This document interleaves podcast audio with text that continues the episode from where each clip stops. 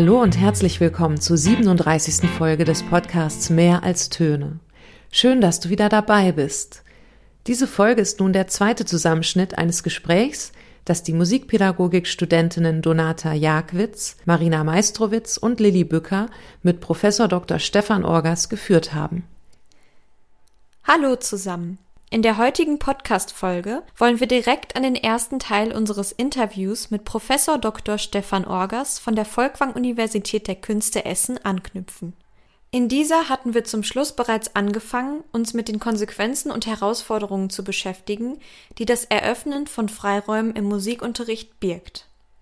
Ein weiteres Problem sahen wir nun in der oft vorliegenden Angst auf Seiten der Lehrerinnen und Lehrer, Autorität zu verlieren und auf diese Weise die Kontrolle zu verlieren.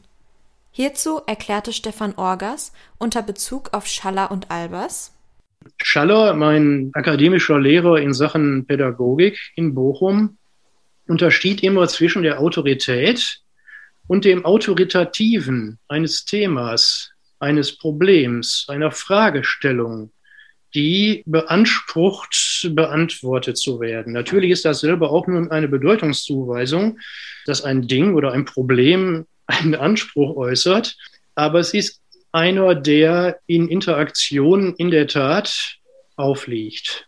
Sie merken das spätestens dann, wenn die Interaktion nicht funktioniert. Da stimmt was nicht. Es knackt. Es ist Metakommunikation erforderlich, damit es überhaupt weitergeht. Da hat sich das Autoritative der Situation durchgesetzt und beansprucht, jetzt beantwortet zu werden. Alles andere führt entweder auf die, auf die Couch, weil man Burnout hat als Lehrer, oder aber äh, zum Zerwürfnis mit den Schülern und das ist ganz schwer wieder zu kitten. Also autoritativ und Autorität als Unterschied.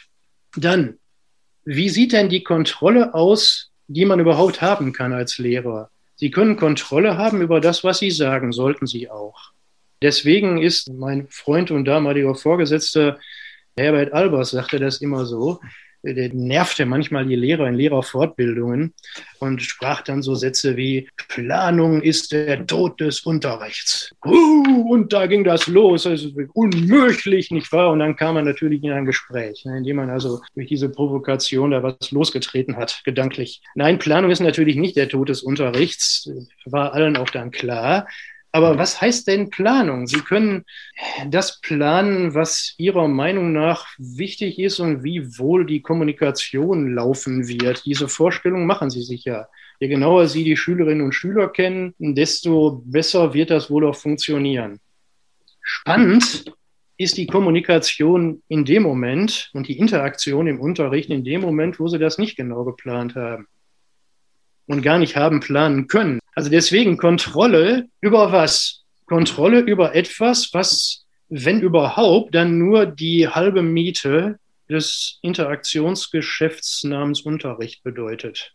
Das ist eigentlich mit ein Grund, in die Schule zu gehen und Lehrer zu werden, dass man das nicht genau weiß, was die 7b einem da wieder bieten wird.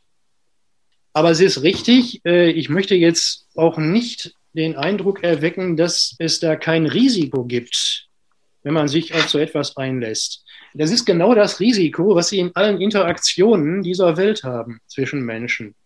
Lehrkräfte sollten sich also besser von der Idee, die Kontrolle zu haben, verabschieden. Und Stefan Orgas geht noch einen Schritt weiter. Man könnte auf die Idee kommen, ich habe das eben schon angedeutet, die Schülerinnen und Schüler fordern viel zu selten von Lehrenden, dass sie bitte begründen, warum sie sich jetzt äh, die nächsten 45 Minuten mit dem und dem Zeug beschäftigen sollen. Sie müssen immer sich vorstellen, äh, ist so ein, so, ein, so ein Satz, den ich frei nach Heinz-Klaus Metzger immer variiere, schlechter Unterricht tendiert zum Mord. Warum? Weil sie den Schülerinnen und Schülern die Zeit klauen, die Lebenszeit, die wertvolle Lebenszeit. Viel zu selten wird diese Rationalität von allen Beteiligten und vom Lehrer und von den Lehrerinnen ebenfalls viel zu selten eingeklagt. Man könnte auf die Idee kommen zu sagen, im Moment ist die Schule so, dass man das Risiko erhöhen muss. Und zwar als Lehrerin, als Lehrer und sagen muss, äh, das, wir haben hier Lehrpläne, ja, aber die geben viel mehr her, als viele meinen. Und dass da sozusagen es im Karton rappelt, wenn man die, diese Freiräume bewusst einklagt und eröffnet. Das wäre meine Empfehlung für den gegenwärtigen Unterricht. Der erstickt an Verwaltungsbestimmungen, an Kompetenzüberprüfung, Lernstandserhebung und so weiter. Und also gerade in so einem ästhetischen Fach wie Musik Scherben schlägt. Noch ein letzter Satz äh, zur, ähm, zu dem Anspruch, den Lehrerinnen und Lehrer selber an sich haben müssen, wenn sie diese Form von Rationalität pflegen wollen. Der äh, Pädagoge Andreas Gruschka hat ein Buch schon vor einiger Zeit geschrieben, ich glaube 2009 war es, wo er genau diesen Zusammenhang von Wissenschaftspropädeutik und von übertragbaren neuen Erkenntnissen einklagt. Und nach seinen empirischen Forschungen zu urteilen, ist dies viel zu selten der Fall. Also kurz vor dem Ziel bleibt dann der Unterricht stecken, die Zeit ist irgendwie vorbei und was dann kommen müsste, was Übertragbarkeiten, Transferleistungen, kategoriale Bildung, die mit Freiheit zu tun hat, mit dem freien Verhalten von Menschen in musikalischen, musikbezogenen Situationen, das ist der Bereich, der oftmals nicht mehr erreicht wird. Und dann tendiert der Unterricht zur Sinnlosigkeit. Sie kennen vielleicht diese Dokumentation Treibhäuser der Zukunft ist jetzt auch schon wieder 14 Jahre her, da war diese Diskussion, muss die Schule so bleiben, wie sie ist, mit ihrem 45-Minuten-Unterricht, beginnend um 8 Uhr zu einer Zeit, wo keiner Lust hat auf Lernen, was auch nicht, diese Erkenntnis ist nicht neueren Datums, sondern uralt inzwischen, aber die Schule bleibt so. Also erstmal Gruschka sagte, Bildung, Gedankenstrich, alles muss sich ändern. Untertitel, aber eigentlich ist alles egal. Jetzt macht genau dieses zum Thema. Ne? Also der Bildungsdiskurs im politischen Bereich zumal, ja, ist klar, Bildung, mein Gott, ist unglaublich wichtig. Wir leben von der Bildung. Jo, und dann, was dabei rauskommt, ist der Unterricht, der 8 Uhr beginnt und in 45 Minuten Häppchen abgepackt ist und äh, mit Lernstandserhebungen gespickt ist. So, Treibhäuser der Zukunft damals, da ist ein Schulleiter von so einer Alternativschule befragt worden, wie er das eigentlich hinbekommen hätte, den 45-Minuten-Unterricht abzuschaffen. Und seine Antwort war, also da muss man so ein Stück Pappe nehmen und zwischen die Klingel stecken. Dann hört die auf. Irritiert, der Interviewer völlig irritiert, aber wahrscheinlich ist es das, dass die Schulgesetzgebung ermöglicht viel mehr als Land auf, Land ab angenommen wird. Wenn man dann genau guckt, da gibt es dann wieder untergeordnete Verordnungen, die dann doch wieder bei 8 Uhr landen, beim 8 Uhr beginnenden Schulunterricht. Gut, aber das heißt ja nicht, dass man da nicht politisch dran arbeiten könnte. Ne? Bringen Sie sich ein. Borgas fordert von Lehrerinnen und Lehrern also eine höhere Risikobereitschaft. Und nicht nur das. Er ruft Lehrkräfte dazu auf, sich aus den festgefahrenen Strukturen des Schulsystems zu befreien und sich auch auf politischer Ebene für eine Veränderung einzusetzen. In diesem Zusammenhang geht er auch auf die Praxis der Gaußschen Normalverteilung der Noten ein. Sie müssen sich mal vorstellen, dass Sie es mit 280 verteilt über die verschiedenen Lerngruppen höchst motivierten Schülerinnen und Schülern zu tun haben. Alle wollen es ganz genau wissen von Ihnen. Ja, dann geht's aber richtig los. Ne? Also dann hat, hat die Schule nichts mehr mit der Schule zu tun. Also, dass es da diesen Trichter gibt. Alle kommen in den Bottich nach der Gaußschen Normalverteilung. Zwei Einsen, vier Zweien, zehn Dreien, acht Vieren und vier Fünfen. So, ne? Gaußsche Normalverteilung. Die ist in dem System selber mit angelegt. Die kann man dann kritisieren. Da bin ich auch nicht der Erste, der das tut, sondern man muss das nur ganz realistisch sehen. Das ist sowas wie das Mittelmaß in einer bestimmten verordneten Dosis durch die Institution gibt.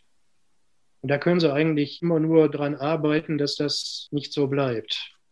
Aber wie gesagt, verbunden mit dieser Dialektik. Ne, wenn, Sie, wenn Sie wirklich nur höchst motivierte Schülerinnen und Schüler hätten, würden Sie wahrscheinlich aus anderen Gründen auf die Bretter gehen.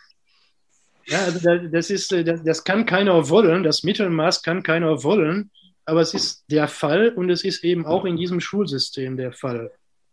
Natürlich ist der Weg einer demokratischen Unterrichtspraxis herausfordernd. So berichtet Stefan Orgas. Was die kommunikative Musikdidaktik da erzählt hat, ist unbequem. Also wenn ich, äh, wenn ich das ernst nehme mit Demokratie und Rationalität und dann an meiner Freiheit als Schüler arbeiten soll und möchte, ach, das ist aber, da muss ich früh aufstehen. Ne? Ich kenne eine Schulleiterin, die in Dülmen Schulleiterin in einer Gesamtschule war und die hat da richtig was losgemacht. Projektorientierter Unterricht, Jahrgangsstufenübergreifende Arbeit. Und dann ging das da los. Und die Lehrer hatten auch richtig Spaß, also haben auch ihre Freizeit da investiert. Bis dann so nach zwei, drei Jahren die ersten Fragen aus dem Kollegium kamen. Äh, wann machen wir denn wieder normalen Unterricht? Der demokratische Weg fordert aber nicht nur die Lehrerinnen heraus. Viele Musikpädagoginnen haben den Eindruck, dass Schülerinnen und Schüler teilweise nicht an Teilhabe interessiert sind, sondern selbst auch lieber den einfachen Weg gehen. Die Schülerinnen und Schüler müssen erst lernen, sich auf die neue Situation einzulassen, sagt Stefan Orgas. Ich stimme Ihnen dazu. Die äh, Schülerinnen und Schüler haben lang genug ein undemokratisches Schulwesen erlebt, um dann ähm, an den Lippen der Lehrerin und an den Lippen des Lehrers zu hängen. Ich habe es genauso erlebt, wie Sie es beschrieben haben. Sagen Sie uns doch einfach, was wir tun sollen. Sagen Sie uns doch einfach. Es ist dann leicht, ne? Für den Lehrer ist das dann leicht. Er sagt dann, ja, es liegt auf, Quatsch, und die Stunde beschäftigen wir uns jetzt also mit den Exequien von Schütz. Was folgt jetzt aus dieser Irritation? Aus meiner Sicht kann da nur daraus folgen, dass man in dem Sinne gegen die Schüler etwas vorschlägt, gegen den oberflächlichen Willen der Schülerinnen und Schüler. Das hat Heinz Antolz vor langer, langer Zeit bereits mal gesagt, dass Pädagoginnen und Pädagogen bisweilen gegen den Willen der Schülerinnen und Schüler entscheiden müssen und auf einer übergeordneten Ebene gerade in ihrem Sinne. Also sie unterstellen dann, es muss im Sinne der Schülerinnen und Schüler sein, dass sowas wie eine demokratische Unterrichtskultur statt hat. Und es ist nicht nur diese konkrete Situation, sondern nach Scheller ist das nach wie vor die gesellschaftliche Erwartung seit grob der Französischen Revolution. Demokratisierung der Lebensverhältnisse, rationale Lebensführung. Angesichts dieser Herausforderungen sehen sich viele MusikpädagogInnen nach festgelegten Inhalten. Stefan Orgas sieht dies kritisch.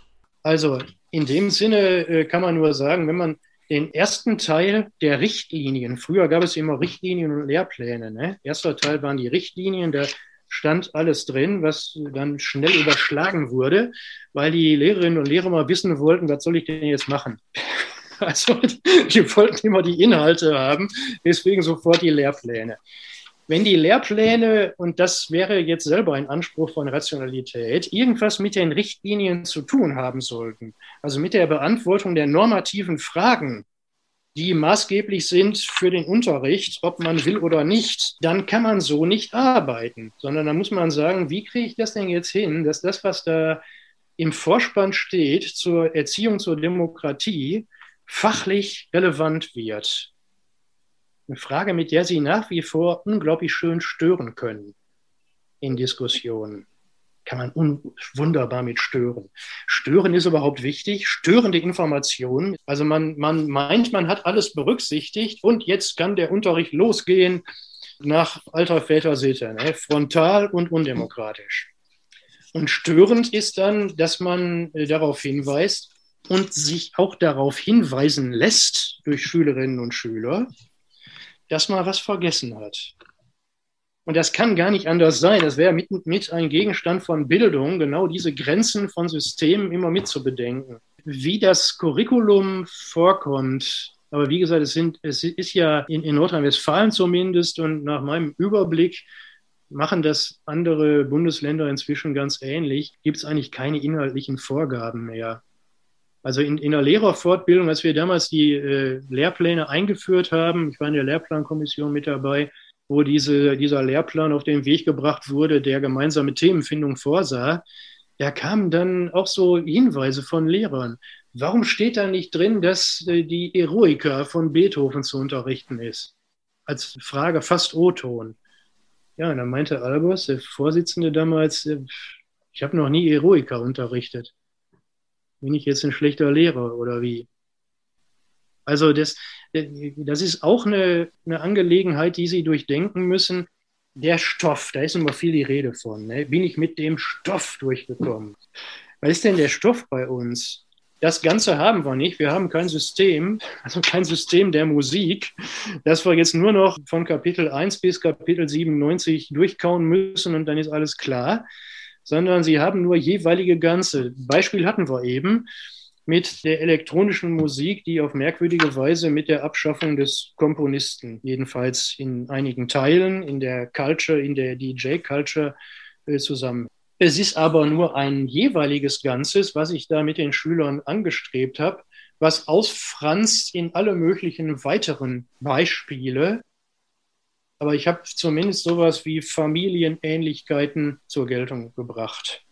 Die Ähnlichkeiten, bei denen kein roter Faden durch das ganze Gewebe geht, sondern sie haben ein Gewebe und beschäftigen sich damit und können niemals sagen, so, jetzt habe ich das Gewebe vollständig erfasst. Man möchte fast sagen, Begriff von Freiheit, zum Glück nicht. Zum Glück habe ich, den, habe ich das nicht ganz erfasst. Die, meine Freiheit besteht darin, dass ich die Kontingenz auch erfahre.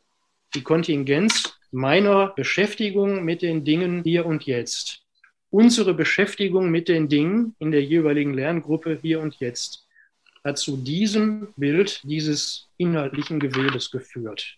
Im Wissen, an der nächsten Ecke werde ich konfrontiert mit einem Phänomen, das ebenfalls zu dem Gewebe gehört. Stefan Orgas stellt also heraus, dass nicht allein die politische Dimension von Freiheit bedeutend für den Musikunterricht ist. Auch der existenzielle Blick auf Freiheit spiele eine entscheidende Rolle. Der Begriff der Freiheit beinhaltet genau diese grundlegende Erfahrung, Kontingenz.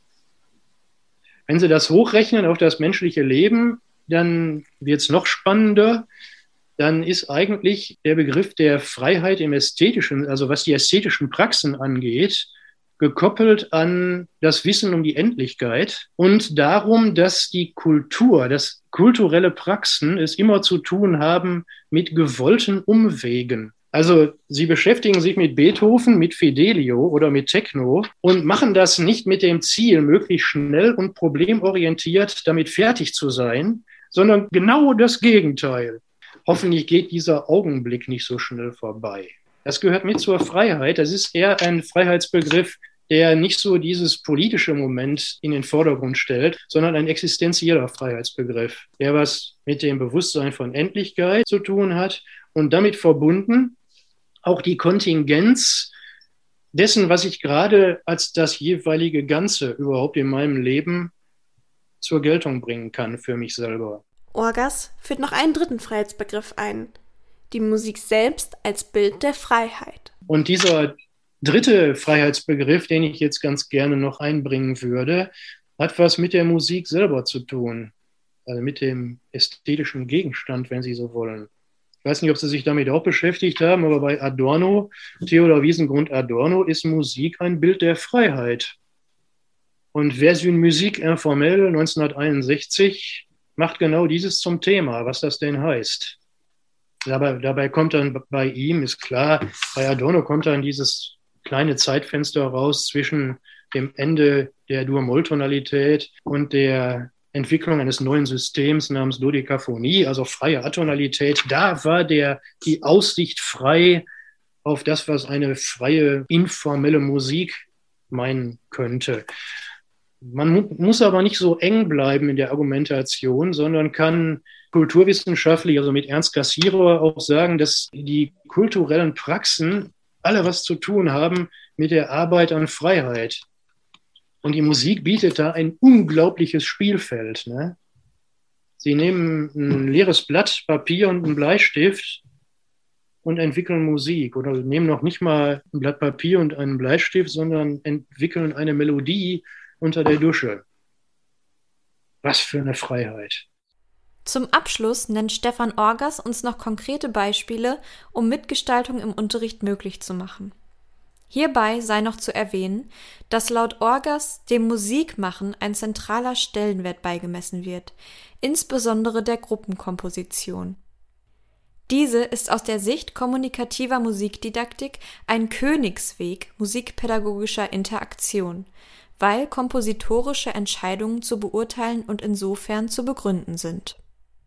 Äh, aber natürlich, was hat das für Konsequenzen für den Musikunterricht, Mitgestaltung? Ne? Also da kann man sich füglich Gedanken machen. Es geht vom Konzertbesuch bis hin zur Mitgestaltung von Konzerten. Oder man geht ein Singen im Altenheim. Das mit meinem vokalpraktischen Kurs auch gemacht. Das, das sind jetzt nur doofe Beispiele, ne? aber vielleicht sind die gar nicht so doof, sondern haben was damit zu tun, dass man aus der Schule rauskommt und wirklich mal eingreift. Wir bedanken uns herzlich bei Stefan Orgas für seine Zeit und das interessante sowie aufschlussreiche Interview.